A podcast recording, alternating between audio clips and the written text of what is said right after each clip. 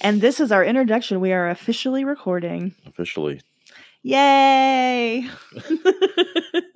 I'm so excited. Are you excited, I sister? I am excited, brother. This is a Right. this is a this is a big deal. I'm we are in the same room. We get to talk to each other face to face and we get to share our wonderful conversations with anyone who wants to listen to them. So I'm pretty excited about it. Anyone who wants to. or maybe we can just use the socialist form of government and force everyone yeah, to. uh, let's let's do that. Let's dictate. let's dictate. Let's institute some force. E-, Everyone must must subscribe. That's right.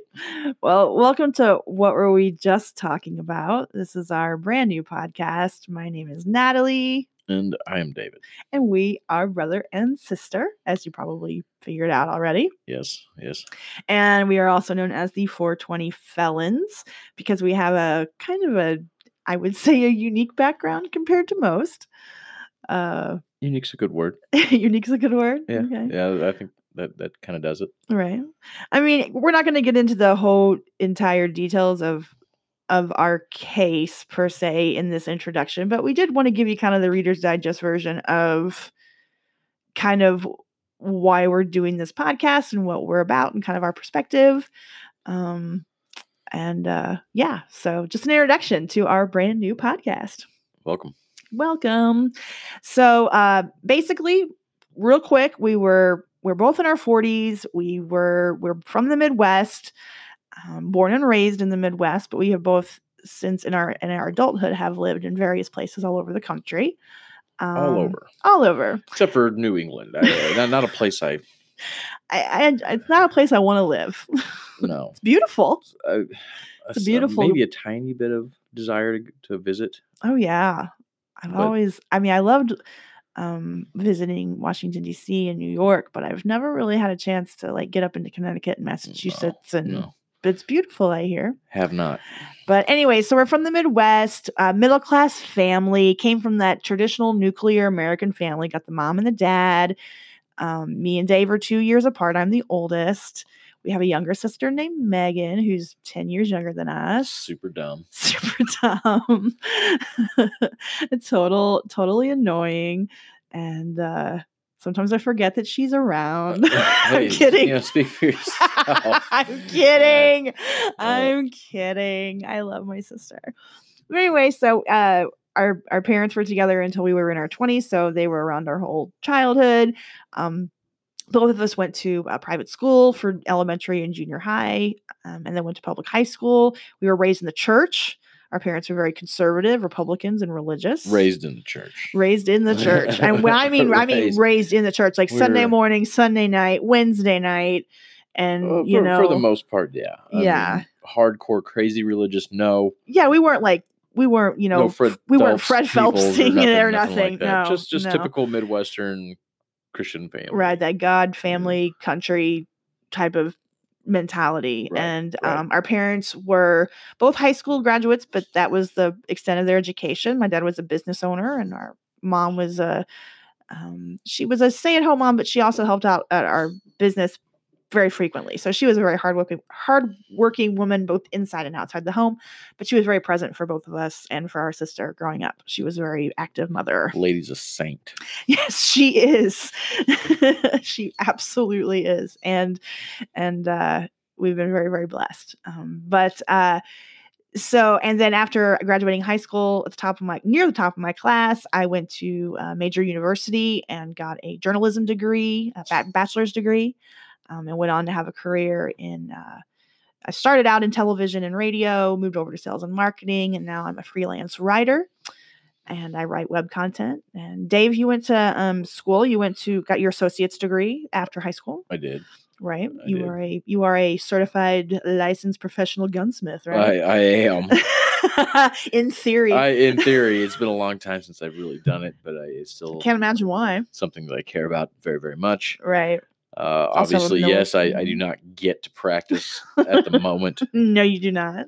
Uh, that could change though. if- uh, in- hopefully, in yeah, the and- in the and- very near in the future. near future, if you have also military in your background, so you little bit. were in infantry. a little bit, yeah. um, and uh, neither of us had ever been in trouble with the law. We both had jobs. Dave had a couple of tiny misdemeanors. in No, high no school. felony related things. I had a few misdemeanors for possession. Um, Right. anytime I've ever gotten in trouble in that regard, it was always just over pot. Um, Right. Not, and I didn't even start smoking pot until I was 17 years old. Right. But for some reason, you know, I'm that guy. You're the guy that always like you can you you know you know you have that dealer that's been dealing for like 30 years and have never once had a run in with the law. But me, Yeah. I put one plant in my house and I'm in prison. So Mhm. that's that's no, but it, it- I'm obviously exaggerating, but not very much. Um, in 2011, Dave and I were arrested um, for uh, um, possession with the intent to distribute a controlled substance, uh, manufacturing a controlled substance, and a possession of an illegal weapon.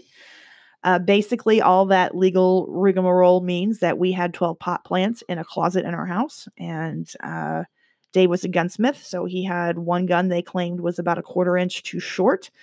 sensationalized all And my other sensation- right, stuff. I, you know, I had sensationalized everything bulletproof vests. else. I had, you know, Oh, that's other right, gear, tactical right. gear, but I was in the military Right. and I also went to gunsmithing school. So Right. it's not uncommon stuff to find. Especially in our, we're from a rural area. we live in a, rural In a area. Midwestern house, you're more likely to find guns than you won't. Right, exactly.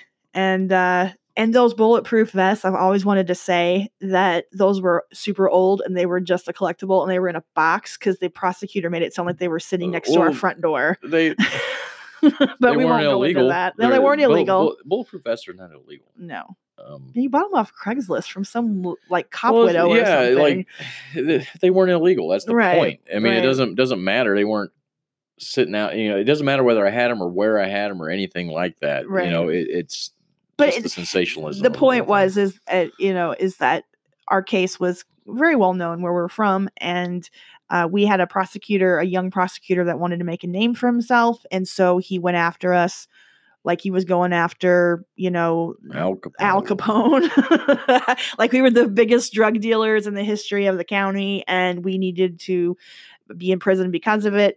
Because despite the fact that both of us were first time offenders, had never been in trouble, and were working, were, you know, good people, we weren't getting in any kind. We weren't, I mean, yes, at the time, cannabis was illegal in all forms, recreationally and medically. And so, you know, we did take that risk. Yeah, not not acting like an idiot here. uh, Right, by any question. right. But uh, but still, just But we, in our case, there Uh, was an illegal search and yeah, seizure. warrantless search and seizure.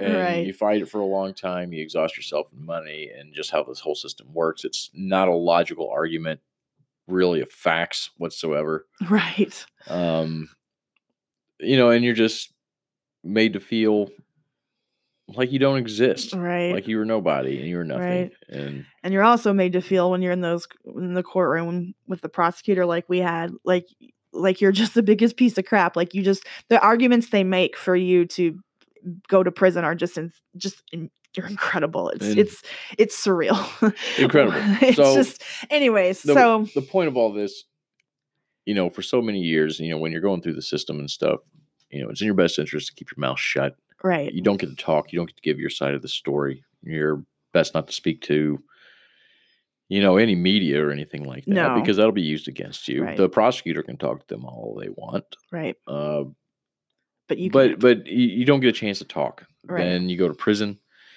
you have And even we were- less opportunity right and and i was sentenced to 15 years uh, yeah and me 22 years Right. 22 years of maximum security prison Uh, yeah i did four and a half years in that i did 45 months just shy of four years and uh, you know we are now out and we Um, actually get to see each other and talk which is nice and and talk about anything. uh, Right. give my opinion, my thoughts um, on anything. Right. So, after not being able to speak for so many years, after going through such a crazy experience um, with the justice system and going into prison and spending time four years in prison as an inmate, um, and also having a college de- having college degrees and having a normal Midwest family, like we feel like we have a pretty unique perspective, um, and we also haven't been able to talk for a long time and we want to talk we want to speak now's the time and it Yes. doesn't and not just about the prison system or p- our jail or our case or politics or just anything it's just getting our voice out there and um, to the things that we find entertaining and interesting thought-provoking that's a big one we like to There- we- there's a lot of stuff going on out there, folks. yeah there's a And it's not lot of just, things uh, going on Stuff you see. right So who- who, who knows? Um, right we just have a lot of fun uh you know when we have we have some pretty good discussions and and uh so we wanted to get our voice out there and um spend some time together as well since we got a lot of years taken away from us and we are good friends um i I'd mean say I, so. I, mean i kind of act like i'm your friend i don't you know Yeah, we do all right. we do okay You're a butthole. but anyway But- so this is did you say a butthole I did. thank you now people are going to think we're 12 Wow. You are. oh my god so anyway so uh, welcome to our podcast this is what were we just talking about and um, we're just getting started right now but we got some big plans if if things go right and um, even if they go wrong maybe we still got big plans but uh so you know Plants. yeah big plans big plans so definitely give us a listen and we'd love it if you would subscribe we're also going to be doing some things on youtube and hopefully eventually patreon so we got a lot of things going on but we'd love for you to you know check us out often and hear hear what we were talking about because sometimes we forget what it was Who knows? Who knows? What were we just talking what about? Uh, were we just talking about Uh, so yeah welcome welcome.